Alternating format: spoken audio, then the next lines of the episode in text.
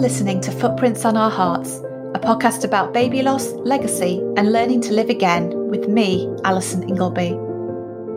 The baby loss community is one that no one wants to join, but together we can break the silence around baby loss and help each other navigate the rocky road that is grief. Because all children leave footprints on our hearts.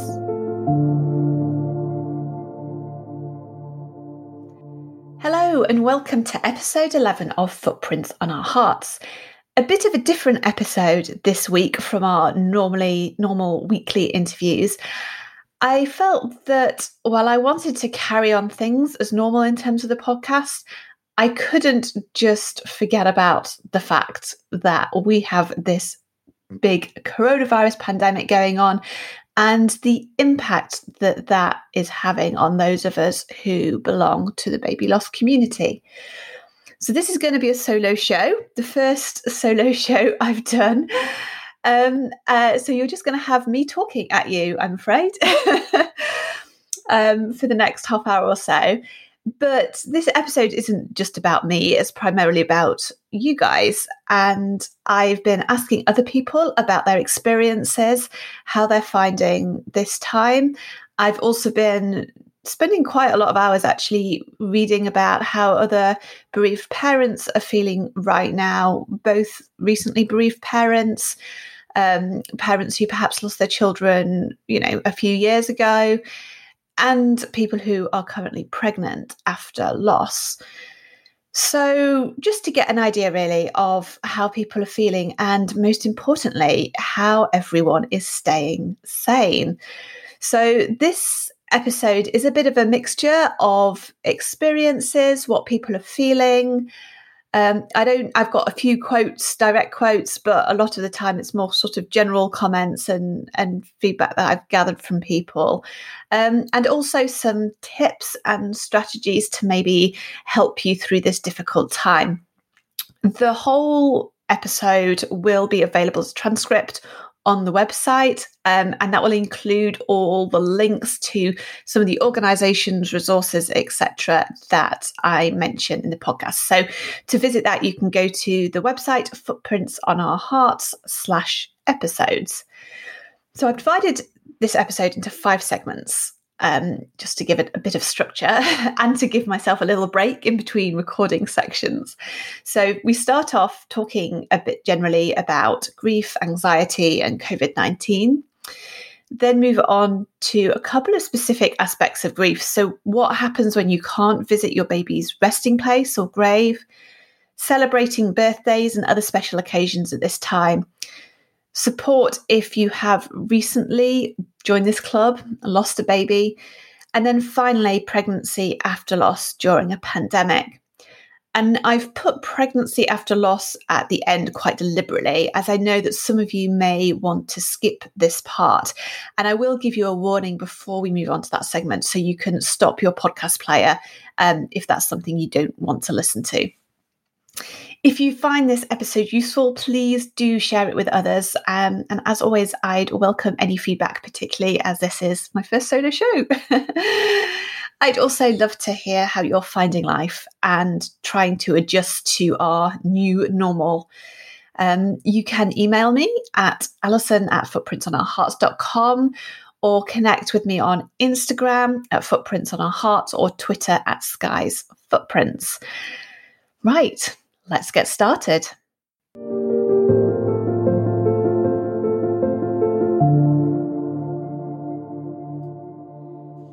Grief and anxiety in the time of coronavirus. Where to start?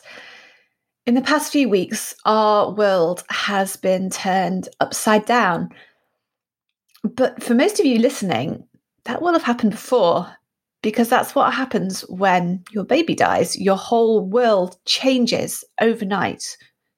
The difference is that this time, it's not just your world that's been altered forever, it's everyone else's as well. I'm sure most of you are experiencing some form of heightened anxiety and grief around this time. You might be worried about someone you love getting COVID 19. You might have had your work or income affected, or you're anxious about the implications of some of the changes we're seeing in our society. you know, perhaps particularly around some of the lockdown regulations, police powers increasing, what this means in terms of the future. Um, I'm a dystopian author, so definitely all these kind of political changes are very fascinating.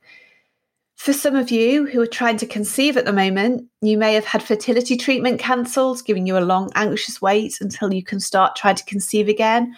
Or you may feel that you just have to put those plans on hold because you don't want to conceive a baby at this moment in time when there's so much other pressure on medical services.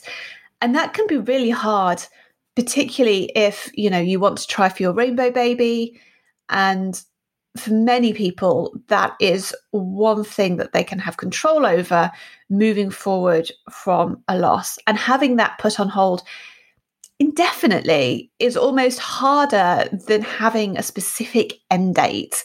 You know, if we got told, okay, this is going to last for two months, and after that, we can flip a switch and life will go back to normal. At least then you know what you're aiming for. You kind of, and this might just be me because I'm quite goal driven, but you have a target date at the end and you can plan for that. And you can have that knowledge and that certainty inside that at some point your life will return to normal. Whereas at the moment, we're in this really difficult situation where things are changing on a daily, weekly basis. We don't know how long the current um, isolation or, you know, social distancing period is going to go on for. And we don't know, even when that lifts, how long the world will take to get back to normal or what will probably happen is creating this this new normal. You know we might have another period of social distancing later on in the year. And that's really really unsettling having that uncertain uncertainty hanging over us all at the moment. And while many people you know our friends and family might have similar general anxieties i feel that our anxieties, those for those of us who've lost children, are likely to be heightened because we know that we're living proof that the worst sometimes does happen. Lightning, unfortunately, can strike twice. And even if the odds of you being affected by coronavirus are very small, we've all been on the wrong side of those statistics before. And it's hard to manage feelings of anxiety at the best of times, let alone when many of your usual coping strategies may not be an option.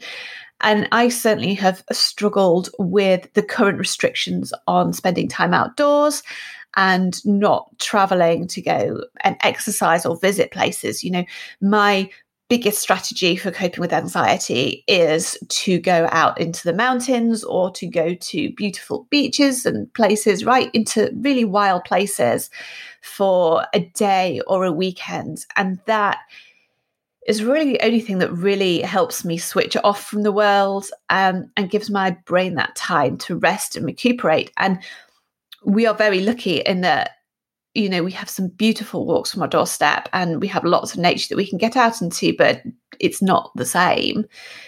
Um, and I found that really difficult over the past few weeks and, and going forward. But I do feel that we have to be proactive in trying to help ourselves to manage anxiety and to think positively while accepting that all these feelings are natural and valid and just part of what is happening at the moment. We're not in a normal time, so we can't expect to function normally as we might want to. And this thinking positively isn't it isn't about being over the top positive or or even putting on a brave face. It's about finding ways of making each day a little better and brighter for each of us. Then there's grief personally, I've definitely felt like my grief over Sky's death has been worse in the past few weeks. I don't know if this is partly just a natural dip. Uh, I think we all know that grief is a bit of a roller coaster, it comes and goes.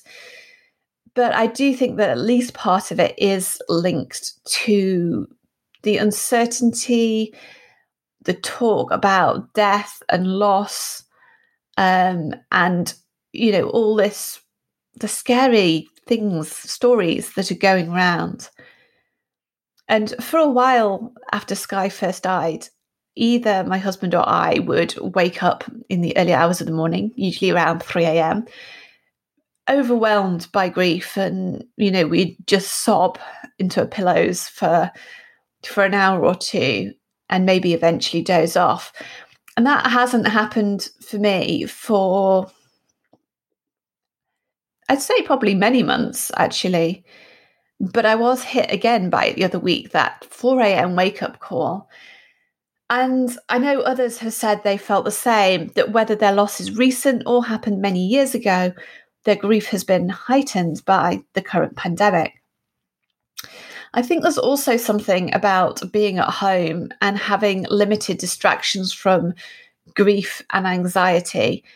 Um, not that grieving is a bad thing. You do need to grieve, and it's good to give yourself a space to do that. But sometimes you also need to step away to think about other things and to allow yourself to be happy. And it's hard to do that when your mind is a constant whirl of bad news stories, traumatic memories, plus that little voice in your head which repeatedly tells you all the things that you should be worried about. And even if you're busy looking after other children or cleaning the house for the third time this week, your mind can still wander, getting stuck on those negative thought loops. And this is definitely something that I struggle with in, and I've been looking at ways to manage. And I will link to a couple of resources I've had recommended to me in the show notes.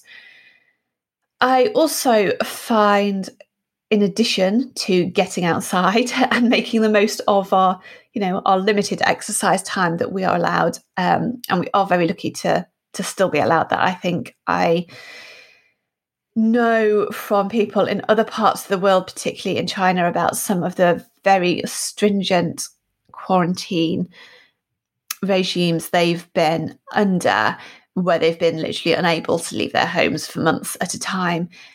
And I do feel very lucky that we can still go out while obviously observing social distancing guidelines. So yeah, to get back to so guided meditation. I'm I you know, I'm not really a meditation person. I'm going to admit that. I'm not very practiced at it and you know, it's just one of those things I find hard to set aside the time to do every day and I appreciate that it works for some people but I also believe that it doesn't work for everyone. That said, I do find that just taking 10 minutes out of my day just to have that kind of nice, soothing voice in the background can help calm me down a bit and just switch my thoughts off that kind of train of processing and going over perhaps some of those more traumatic memories, going over some of the anxieties and, and worries about what's going on at the moment, and just allow me to give me my brain a bit of space i think to to reflect and change track onto something else another thing that several people mentioned that they feel at the moment is that other people are forgetting about them or their babies as they're so wrapped up in their own problems and I get this. I understand why this is. You know, I've got a lot of friends who are currently juggling homeschooling their kids, trying to work at home in less than ideal conditions, and of course, the never ending hunt for toilet paper and pasta. But it still hurts, and that doesn't stop it from hurting when no one asks how you're feeling, no one thinks to mention your baby, or no one sends you a message on Mother's Day to acknowledge the fact that you are a mother too. And I don't feel like there's a huge amount that we can do about that other than to sit with those feelings, to accept that it's normal for us to feel maybe a bit angry about that, to feel that sense of loss more acutely, that sense that the world is going on and progressing around us and forgetting about us and what we've been through and our children. I do think that we need to be perhaps a bit easier on other people at this time because it is a difficult time for people. But that's not to say that you should stop talking about your feelings about your children, your babies, and how you're struggling at the moment. So I think definitely it's good to acknowledge those feelings and to recognize that they're valid and to perhaps maybe talk to those who you're close to about how you're feeling and how much you might appreciate them acknowledging the extra challenges that baby loss brings at a time like this. On the other hand, there is a flip side to grief. And as hard as it is, quite a few people have talked about how grief has helped them deal with the current coronavirus crisis. And my guest on next week's podcast, Haley, talked about this when I interviewed her this week. Um, and I'll give you a direct quote from what she said. I used to be a control freak, but now I've learned to let go and accept that there are some things I can't control. It's taught me not to worry too much about things you can't control and be grateful for what you have now. And there's a lot of truth in this, and she's not the only one to have said that grief has made her a stronger person. And when I was reflecting on some of these comments, it made me realize just how many parallels there are between the grief of losing a baby and the grief that many people who haven't experienced this kind of loss are feeling right now. I honestly believe that losing a baby is one of the most isolating experiences you can go through. Even when you have supportive friends and family, unless they've experienced it themselves, they don't really understand what it's like. And that's partly because grief is unique for everyone. It truly is a journey that you have to walk alone. And while that's incredibly hard and lonely, you learn how to deal with it. You learn how to keep walking despite the weight on your shoulders dragging you down. You learn how to cope with the fear, anxiety, confusion, and uncertainty that is your life after loss. And eventually you figure out a new normal. And that's actually what a lot of people have been going through over the past couple of weeks.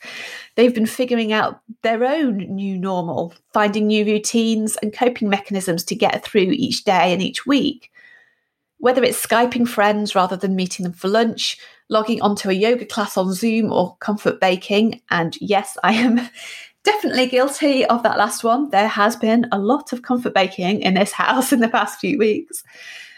We're all feeling our way through these changing times. But unlike most people, we've been there before in a much worse situation and we've survived. We know it'll be tough, but we also know that we'll come through the other side. So, in some ways, going into this crisis and going through this crisis, we're some of the strongest people out there. So, here are some tips if you are struggling with grief and anxiety, and I'm pretty sure we all are at some point on some days during this pandemic period of what you can do.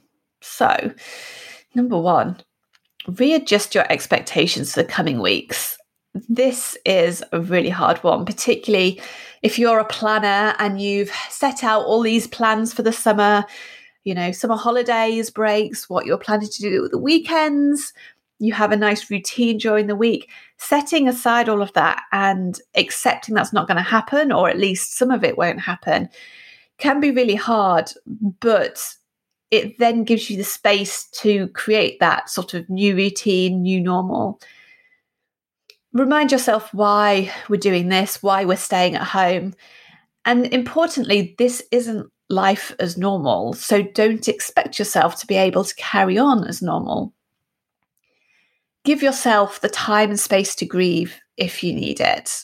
That's really important. You know, grief, bottling up grief, as I've heard from several of my previous um, male guests, particularly the male guests. Um, is is not a good strategy in the long term. So it is really important if you're feeling a heightened sense of grief to to give yourself the time and space for that. But also look for joy and look for ways that you can be happy whatever your situation. And even though that feels really, really hard some days, I'm not underestimating that. Um, some days it feels impossible. But on the days you can, look for happiness and look for joy if you're able to um, and you're not having to you're not in one of those categories where you're having to shield yourself get out for some fresh air and exercise, even if it's just in the garden. Um, I can pretty much guarantee it'll make you feel better. Another thing that I found really important is restricting how much I look at the news. Um, and certainly in the first week or two, when things were changing on a day to day basis um, and things were really, really intense, um, I was looking at the news a lot. And that was definitely, definitely heightening my feelings of anxiety. So I've taken to rationing myself now to perhaps checking the headlines twice a day at lunch and, and in the evening. So can keep up with the main things of what's going on, um, but without having that kind of overwhelming sense of of the world kind of closing in. Um, also, taking a day or at least a day a week off your phone um, and away from the news and social media, um, I found generally is a really positive thing to do. Join online events and connect with people um, it's not the same as seeing people in person, but actually, I found that seeing people on the other side of a screen is definitely one step up from a phone call. Um, and I have had to get over my natural dislike of telephone calls and video calls in the past few weeks. Um, but it's good to talk to others, and it's even better to be able to see them. Um, pretty much everyone, I think, has now heard of Zoom. I have heard a few jokes on the fact that they're sponsoring the pandemic. And there are plenty of yoga classes, quizzes, even silent discos being held online.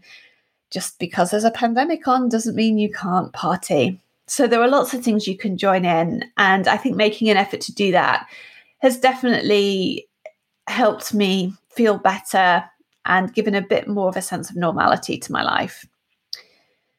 I've also been trying to write down three things I'm grateful for before bed. Um, I find this helps me mentally reset at the end of each day and also gives me a bit of positive thought before going to sleep, as well as helping me realize what good there is in my life at the moment, as well as the challenges. And finally, lean on your virtual support community lots of us are struggling right now. So let's support each other and don't be afraid to reach out for help if you need it.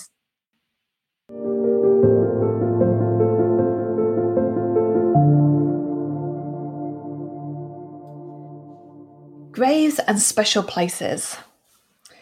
One of the hardest things at the moment for many bereaved parents is not being able to visit their child's grave or other memorial place. For many people, visiting requires a drive, which is obviously against the current social distancing guidelines. And in addition, some smaller memorial gardens have closed. Henry's mum was one of many who've mentioned this, and she said that actually the feeling of loss was unexpected, as they don't always visit him that often. But I completely get this. Even if you don't do something every week or even every month, having that option taken away from you is so different to having a choice as to when and where you go to remember your baby. We had Sky cremated, so we don't have a grave to visit. But I have sometimes gone down to the cemetery when I've been feeling sad and like I want to be closer to her, and walked around the graves and looked at the memorial plaques and thought about the other babies who are buried there and there have been a couple of times over the past few weeks when I'd have liked to have driven down, but obviously can't. If you do have a rit- ritual of visiting your baby every week, then this can be especially difficult. And I'm going to read out a quote from Florence's mum, as I think she describes this feeling perfectly. We can no longer visit our daughter's grave, as the natural burial ground where she's buried has been closed. This news really upset me and made me realise how much I've come to rely on the ritual of visiting her every week. Especially since our new baby came along, Sundays have been Florence's time, and I found the physical act of going somewhere special to her and tending her grave very comforting. It's one of the few things we can still do for her, and to have that taken away is really hard. We decided to plant a little area in our own garden for Florence, so hopefully that will be an alternative way to honour her memory until we can go back to visit her at the woodland. I love how they found an alternative way of honouring Florence's memory while they can't visit their grave. And creating peaceful places at home to remember your child was also the theme of this week's Baby Loss Hour. If you haven't come across Baby Loss Hour yet, it takes place on Twitter at 8 pm UK time every Tuesday evening. It's led by Jess from the Legacy of Leo and is an opportunity to chat about different topics relating to baby loss. And I'll include a link to Jess's profile in the show notes, or you can search the hashtag baby loss hour on Twitter to bring up the latest posts. So there was quite a lot of discussion this week about the challenges of not being able to, to visit these special places and how people are coping with that. Several people have small areas of their garden dedicated to their babies. And if you're worried about space in your garden or you don't have a garden, in many cases, this is just a simple single planter or a tub containing some herbs or flowers. We actually have a cherry tree for Sky and decided rather than planting it straight into the garden, we planted it in a pot so we can take it with us if we ever move house. Um, and, you know, I have stones and things which we put around there, and it's a little memorial plaque for her there. And it's a nice thing to have something to do and something to tend to at the moment and some place to really think about her if the thought of getting green fingered sends your anxiety spiraling, which definitely is the case for some people, then a better option might be to dedicate a small area in your home. I'm sure many of you like candles to remember your babies. And if this is an occasional thing you do, perhaps now is a good time to make it a bit more regular. I had a necklace made which contains some of Sky's ashes and her birthstone, which I wear when I'm missing her or want to feel closer to her. And for those of you who are missing visiting your baby's special place, um, I want to kind of wrap up part of this segment with a beautiful quote from one of the Baby Loss Hour participants. Um, and just a warning if I can get through this without getting teary, I'll be doing quite well. Ultimately, what it comes down to, and what I know deep in my heart, is that our babies know how much we love them. No amount of time or space will ever break the bond. So wherever we are, there they'll be. See, I told you I was going to get teary. so, tips if you can't visit your child's special place. I think part of it is accepting that you can't and won't be following your usual routines and rituals, but that that doesn't mean you're forgetting about your baby or that you love them any less. Try and create an alternative place in your home and garden when you can spend time with them and think about your child. Plant some flowers, light a candle each evening, or simply sit and talk about them. And hopefully that will help you still be able to feel close to your children at this really difficult time.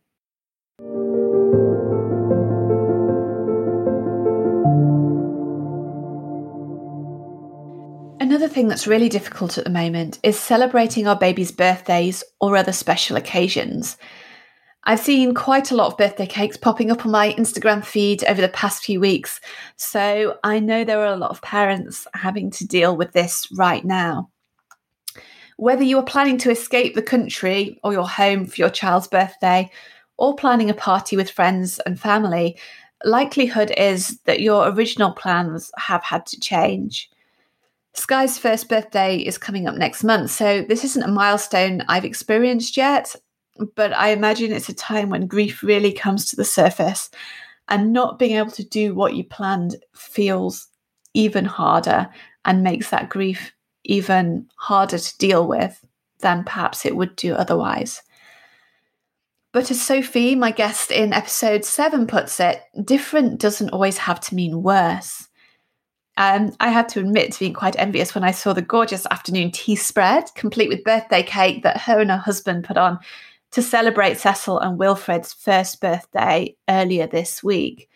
Many other people have either bought or made birthday cakes for their children and have found other ways to celebrate those occasions and think about their babies at home, even if that's just two of them, or perhaps they've had other family um, celebrating via video link, via Zoom or Skype, um, and having some time together. It's also Easter this weekend. And while that may not be as significant as a birthday for many people, it's still it's still one of those big milestones in the year, a big family event that you celebrate. And really just another reminder of what we've lost. Another occasion where our children should be here. You know, they might be lying around on a baby mat in the sun, or they might be going on an Easter egg hunt with their brothers or sisters or cousins or friends you know, you might be, your normal Easter Sunday might be sat around a table at a large family dinner having a roast um, and enjoying some family time with your extended family. And that sense of loss for those, that normality, those normal events that we want to celebrate can be really hard. And it may, you may think, oh, well, I shouldn't feel like this because in the grand scheme of things, it's not that bad. And yes, perhaps, you know, compared to what some families are going through, what people in hospital are going through, objectively, it's not that bad in inverted commas. But everyone's feelings are valid and everyone is feeling sense of loss and grief at the moment. And it's that's perfectly fine. It's perfectly normal to feel that. So if you are having to deal with birthdays or special occasions in lockdown, you might find these tips useful. Grieve for what you can't do, but make the best of what you can, whether that's a picnic in the garden, a craft afternoon indoors, or just curling up on the sofa and lighting a candle. If you know someone who has a special date coming up, let them know that you're thinking of them and their child. And I think going back to what I was I mentioned before, I think this is a way in which we can really support each other at the moment and even I think just a simple text message, um, a picture perhaps of you lighting a candle in memory of their baby, really makes you feel less alone and less like you're in isolation dealing with this. Um, yeah, I think quite a few people have said that the messages of support they've had, particularly on birthdays, has really helped them get through that difficult time. And if you can't carry out your usual Easter traditions, well, perhaps now's a good time to start a new one. Perhaps an Easter egg hunt around the house is called for. Or if you don't have Easter egg hunts, I don't know, paper bunnies might work.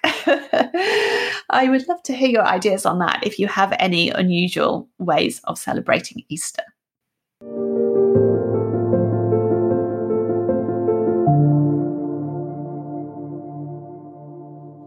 Losing a baby at any time is traumatic, but given everything that's going on in the world, it must be especially hard at the moment. If you're listening to this and you've recently lost your baby, I'm sorry. I'm sorry you had to join this club that none of us wanted to be part of. I'm sorry that you may not be able to give your baby the funeral you would like to. I'm sorry that you can't get hugs from your family and friends. I'm sorry that you can't attend support group meetings or sit with a counsellor or even go to your baby's grave. You may be sitting there feeling lost and lonely. You may wonder how you're supposed to survive this pain and whether you'll ever be happy again. You may wonder how everyone else is carrying on life around you when your world has stopped still. There's nothing that I or anyone else can say to ease this. But grief does change with time, even in these difficult times. Emma, my guest on episode five, describes it as being like in a really rough sea and being pulled under the waves. You're choking and suffocating, and you don't know when you're going to come up for breath again, and it's horrible and scary. But over time, the sea calms, and the grief is more like waves around your ankles you know it's there at some level. You can feel it all the time because it doesn't go away. And occasionally, a huge wave will knock you over, and that wave is as big and the impact is as massive, and it hurts as much as it did in the beginning. But this time now, you can get up quicker. And you know that there will be more time and more light and more happiness before another wave comes.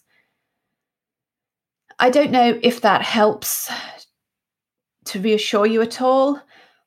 For now, if you're in those really dark days, initial stages of grief, it really is just a case of keeping going one day at a time.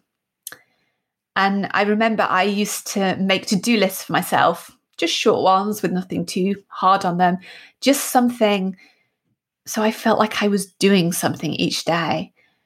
But many days I couldn't even tick those few items off at the end of the day.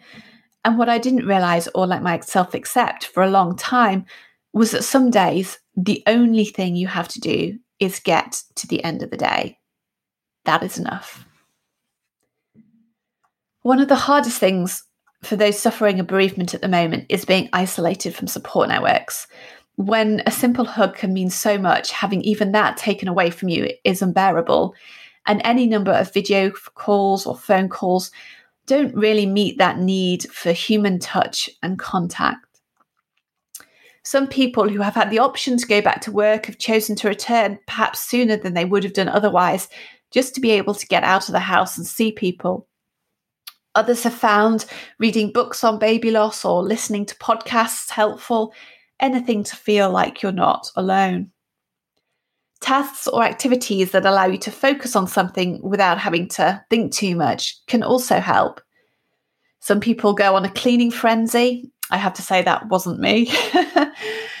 or do some craft activities, painting stones with your baby's name on them or a special symbol you can associate with them. If you have a garden, I can recommend digging as a great way to get a bit of anger out of your system and feel productive. And if all of this feels too much, if you're still recovering from your birth physically, jigsaws are a great way to occupy your mind without being too taxing. I never thought I would be on a podcast advocating the benefits of jigsaws, but they're really quite good. and while no virtual support can replace face to face human contact, there are still many support networks out there, both formal and informal. And you may feel better for reaching out, whether that's to specialist organisations or just to other people in the baby loss community.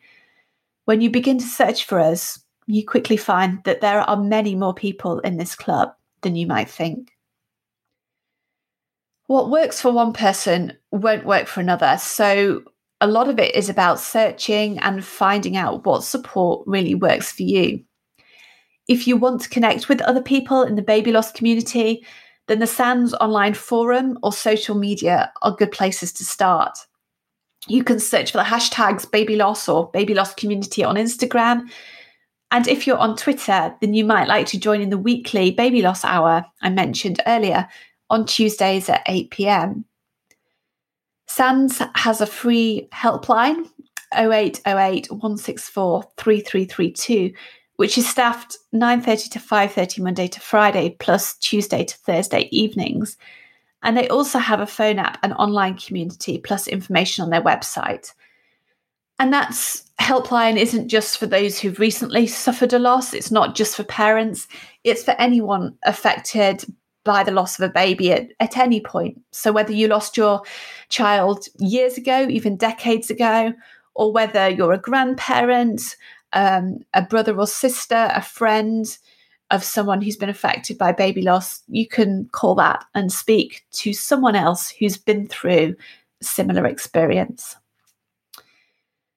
Simba, the charity which who are based in Scotland, are running weekly support groups at the moment via Zoom, and that does include a UK wide group and a men only support group. And particularly when a lot of um, a lot of in person support groups have cancelled. You might find that useful. And you can find out how to join these at their website, www.simbacharity.org.uk. I know that a lot of local Sands groups have also gone online, not all of them, but some. And there may be other organisations in your local area who are having um, online support groups running weekly or fortnightly or monthly. There are many charities who offer support to bereaved parents in different parts of the country. Um, too many for me to list here. However, the website ataloss.org has a comprehensive list that you can search to find bereavement support in your area. Um, and just as a reminder, all these links to these organisations' websites uh, will be in the show notes on the website.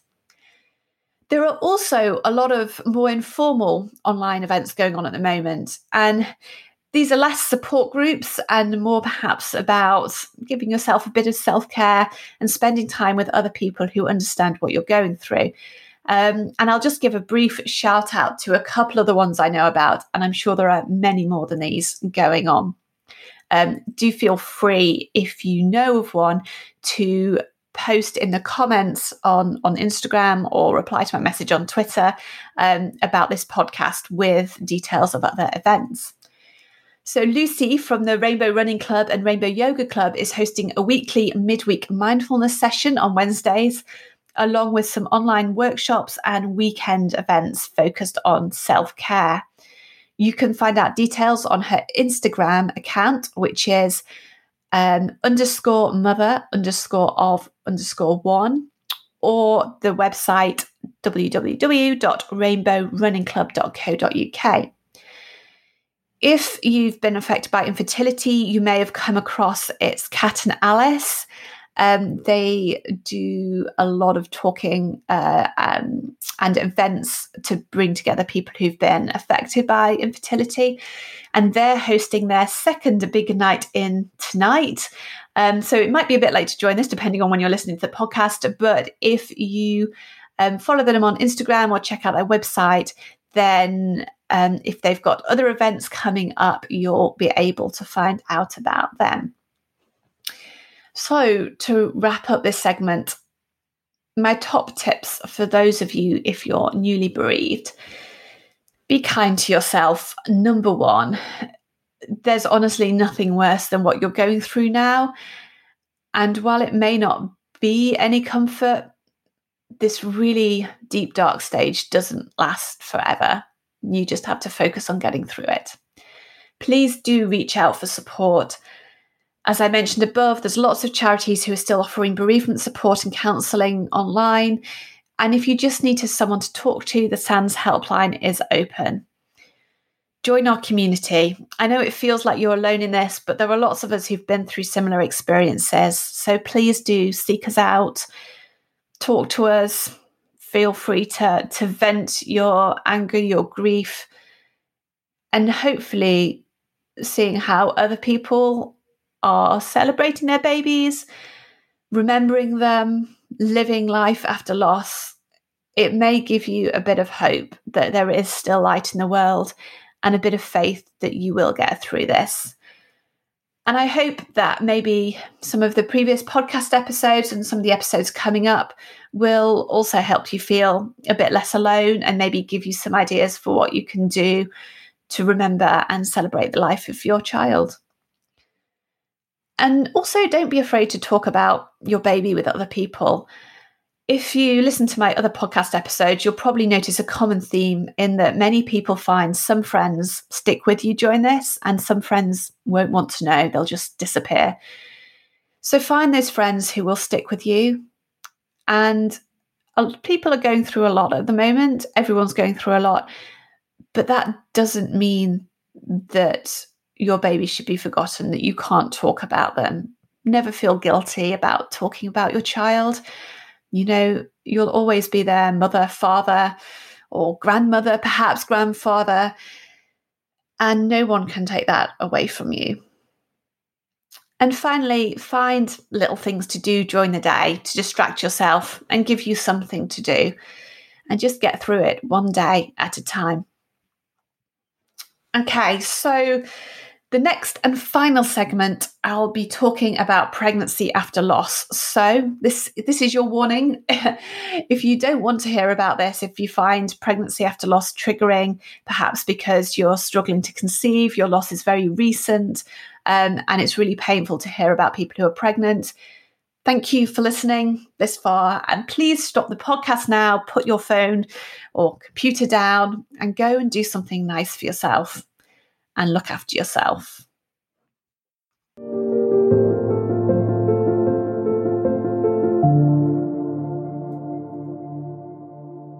I originally thought this was um, going to be a short 20 to 30 minute episode. and I feel like I've been rambling on for quite a while now, but I hope that it's useful or some of what I'm saying um, you found useful.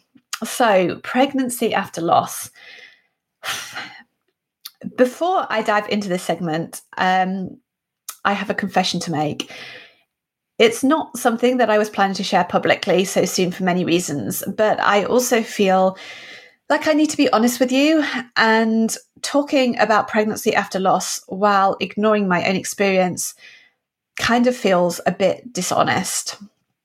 So, as you can probably guess by that statement, um, I am currently pregnant, 14 weeks when this goes out. So, it still feels very early days and very fragile. Um, and while it's not a big secret, it's also not something that I've been very public about. And I'm sure you can understand that. Um, I think pregnancy after loss feels fragile at the best of times, and many people wait until later on in the pregnancy um, to perhaps make public announcements. But as I said, I wanted to be honest with you, and I really felt that talking about this segment without kind of sharing some of my own experiences um, was, yeah, it would have would have been dishonest. Anyway, I do have a request if you're listening to this, um, and particularly if you're one of my followers on Instagram, I would really appreciate it if you didn't mention this news in any public comments, and particularly not on the post relating to this podcast. Um, I really don't underestimate how lucky we've been to get pregnant quickly. And I know that many, many people are not that lucky, and particularly people who are trying to conceive um, at the moment it's it's a really difficult time for them so i want to keep this podcast a safe space for everyone and at the moment my way of doing that is to keep discussions of pregnancy after loss to specific segments in the podcast so please don't put anyone else off listening to this podcast episode um, by i don't know putting some congratulatory comment or something um, in in the yeah in the comments for the show Okay, so with that out of the way, let's dive into this segment. So, pregnancy after loss. It's a roller coaster, isn't it? From the discussions I've had with my guests on this podcast, from what I've read about other people's experiences and my own, there are so many conflicting emotions that go on during pregnancy after loss that it sometimes feel like one person just can't contain them all. And then we have this little matter of a global pandemic to throw into the equation. Having to go to scans on your own, perhaps even having to give birth on your own, having to go to hospitals and health centres when every part of the media and possibly a good chunk of your own brain is screaming at you to stay away, having virtual appointments with midwives and consultants rather than face to face conversations, not to mention the thought of social isolation after giving birth, changes to postnatal care, and social networks. And these are just some of the anxieties all pregnant women are facing right now. And many of these worries will be even more acute when you know from experience that sometimes the worst does happen. I don't know if this is just me, but I'm finding it really difficult to separate my anxieties and emotions around being pregnant again from some of the general grief and anxiety I talked about earlier in the episode in terms of more, I guess, everyday anxieties, and, and don't use that in a flippant way, which relate to the pandemic and wider impacts. And I think perhaps it's impossible to separate those and to know, you know, how much of it is hormones, how much of that grief coming up is really natural, and how much of it's been exacerbated by the current situation. I also find that it's not just me I'm worried about. Um, I have a close family member and friends who are much further along in their pregnancies than I am. And if I'm not worried about my baby, I'm worried about theirs. And for those of you who are approaching the end of your pregnancies, that feeling of being so close and yet so far must be really hard, particularly if your previous birth experience was traumatic. Worries about understaffing of maternity departments, not being listened to and not having your concerns acknowledged, not having partners present for the usual times before and after birth are really valid concerns and anxieties. And a lady I spoke to on the Sands forum mentioned all of these, but I felt she had a really pragmatic way of thinking about her situation, which I wanted to share with you. My way of looking at it is I've left hospital without my child before. Whatever I have to do this time to come home with my healthy son, that's what I'll do. Nothing else is as important as that to me. So, in that way, I think the grief has prepared me a little to not worry about things that aren't so important in the grand scheme of things. It really feels like a lot of things are out of our control right now. And I feel like even if you're a laid back person normally, losing a baby turns you into a bit of a control freak. That said, I also feel that perhaps in some ways I have an advantage over some women who haven't suffered a loss in a completely practical sense, for one thing, I have a lot more appointments and attention from medical staff, at least so far. It does seem a bit like before you lose a baby, um, everyone's a bit hands off and just lets you get on with things by yourself. Whereas when you've had a previous loss, suddenly everyone wants to do everything for you. And I appreciate that that's not the case for everyone, that care does vary in different parts of the country, and that you may be feeling a bit neglected right now. And that can be hard, um, you know, particularly when, well, let's face it, you might have a scan, see your baby's heartbeat, and then an hour later you're worrying if they're there again. But I don't know if this is just me or other people feel like this. I do feel more confident in advocating for myself this time around.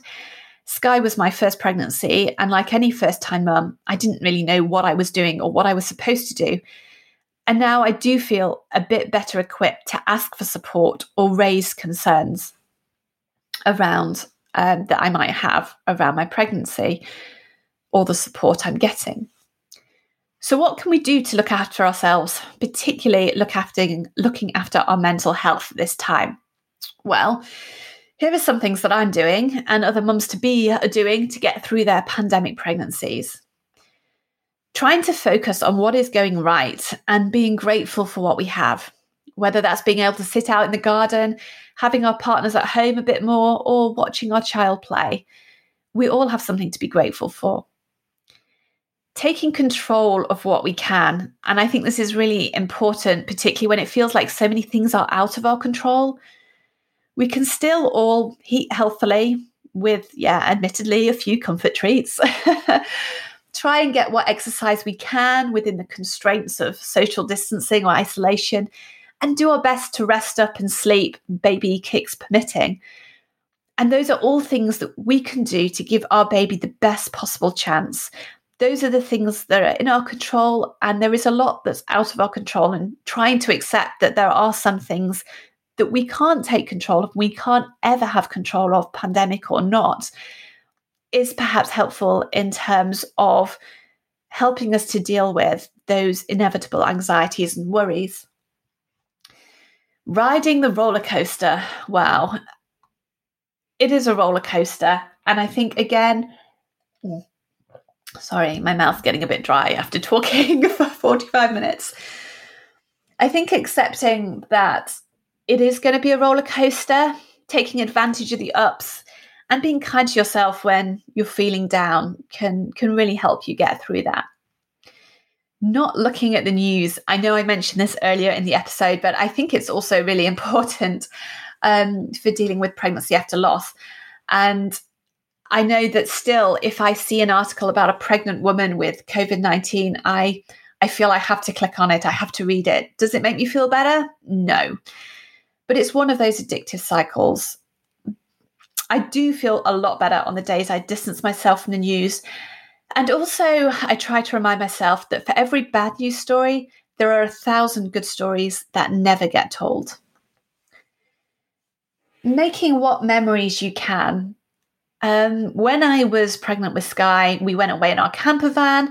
We had my sister's wedding, went climbing, hiking, you name it. We had so many photos of those memories we made when she was in my belly to put in her bump book, just to remember all those experiences we did get with her. This time around, things feel pretty different.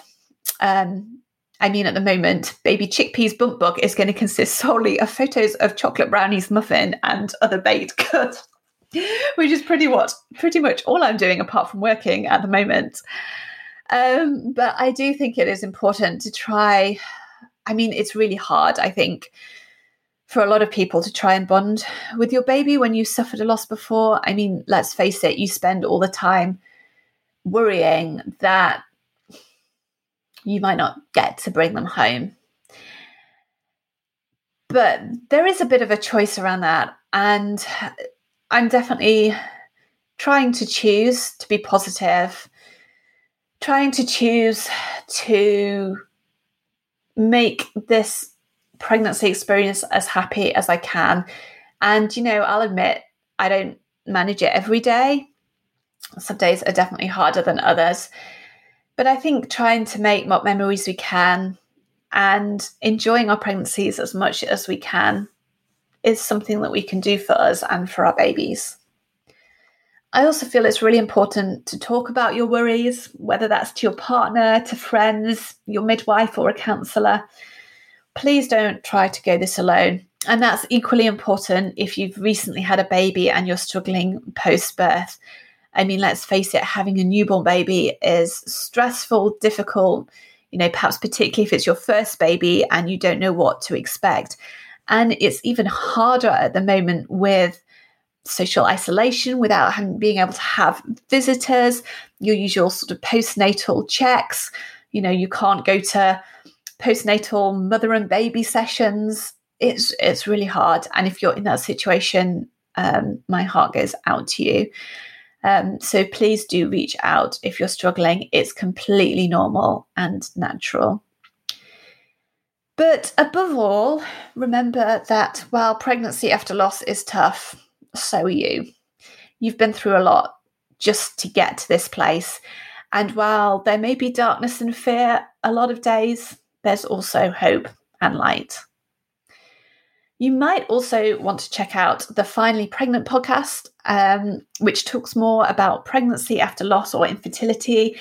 And there are a couple of recent episodes on there about being pregnant and giving birth during the coronavirus pandemic, which you might find helpful to listen to.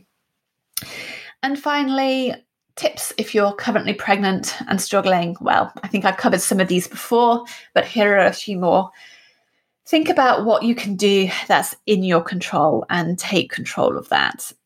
Except that there will be highs and lows on the roller coaster. And I don't know about anyone else, but half the time I don't know whether my emotions are the result of hormones, grief, general anxiety, or just the person I am underneath all that. Although I think perhaps I've forgotten what she's like and who she is.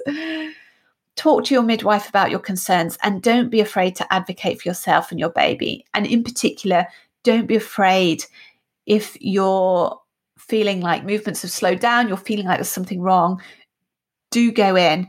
You know, every message that I've heard is that if, um, you know, if you're feeling like that and you feel that something is wrong, get in touch and go into the hospital to get yourself checked out. Be gentle with yourself and do whatever you find helpful to ease your anxiety. Meditation, walks in the fresh air or garden, comfort baking, talking to friends, whatever helps you. Take that time away from normal life to do that. I feel like that's more important um, in this time of social distancing than ever before. And finally, something that I saw, I think, on someone else's post or comment, which I found really helpful. Remember that this is a different pregnancy, different pregnancy, different outcome. Okay, that wraps up this special episode, which has gone on for longer than I thought it would. I hope that whatever stage of grief or loss you're at, whatever position you're in, you found something in there that's helpful. please do feel free to get in touch and share your own experiences. Um, if you're feeling alone, like you've got no one to talk to, reach out. Um, or if you've got other tips or things you found useful for managing, dealing with grief, anxiety at this time, please do share those on Instagram, Twitter, comment on the post relating to this podcast so that other people can see those and and perhaps take some comfort from that. So I will be back next week with another regular interview podcast episode. And in the meantime, take care of yourself, be kind to yourself, and remember that we will get through this. At some point, this will be over. Thank you for listening to this episode of Footprints on Our Hearts. Please help me break the silence around baby loss by sharing the podcast with your friends and leaving a review on iTunes. You can follow me on Instagram at Footprints on Our Hearts and Twitter at Sky's Footprints. For detailed show notes and to support the podcast and help me raise money for Tommy's, please visit our website, footprintsonourhearts.com.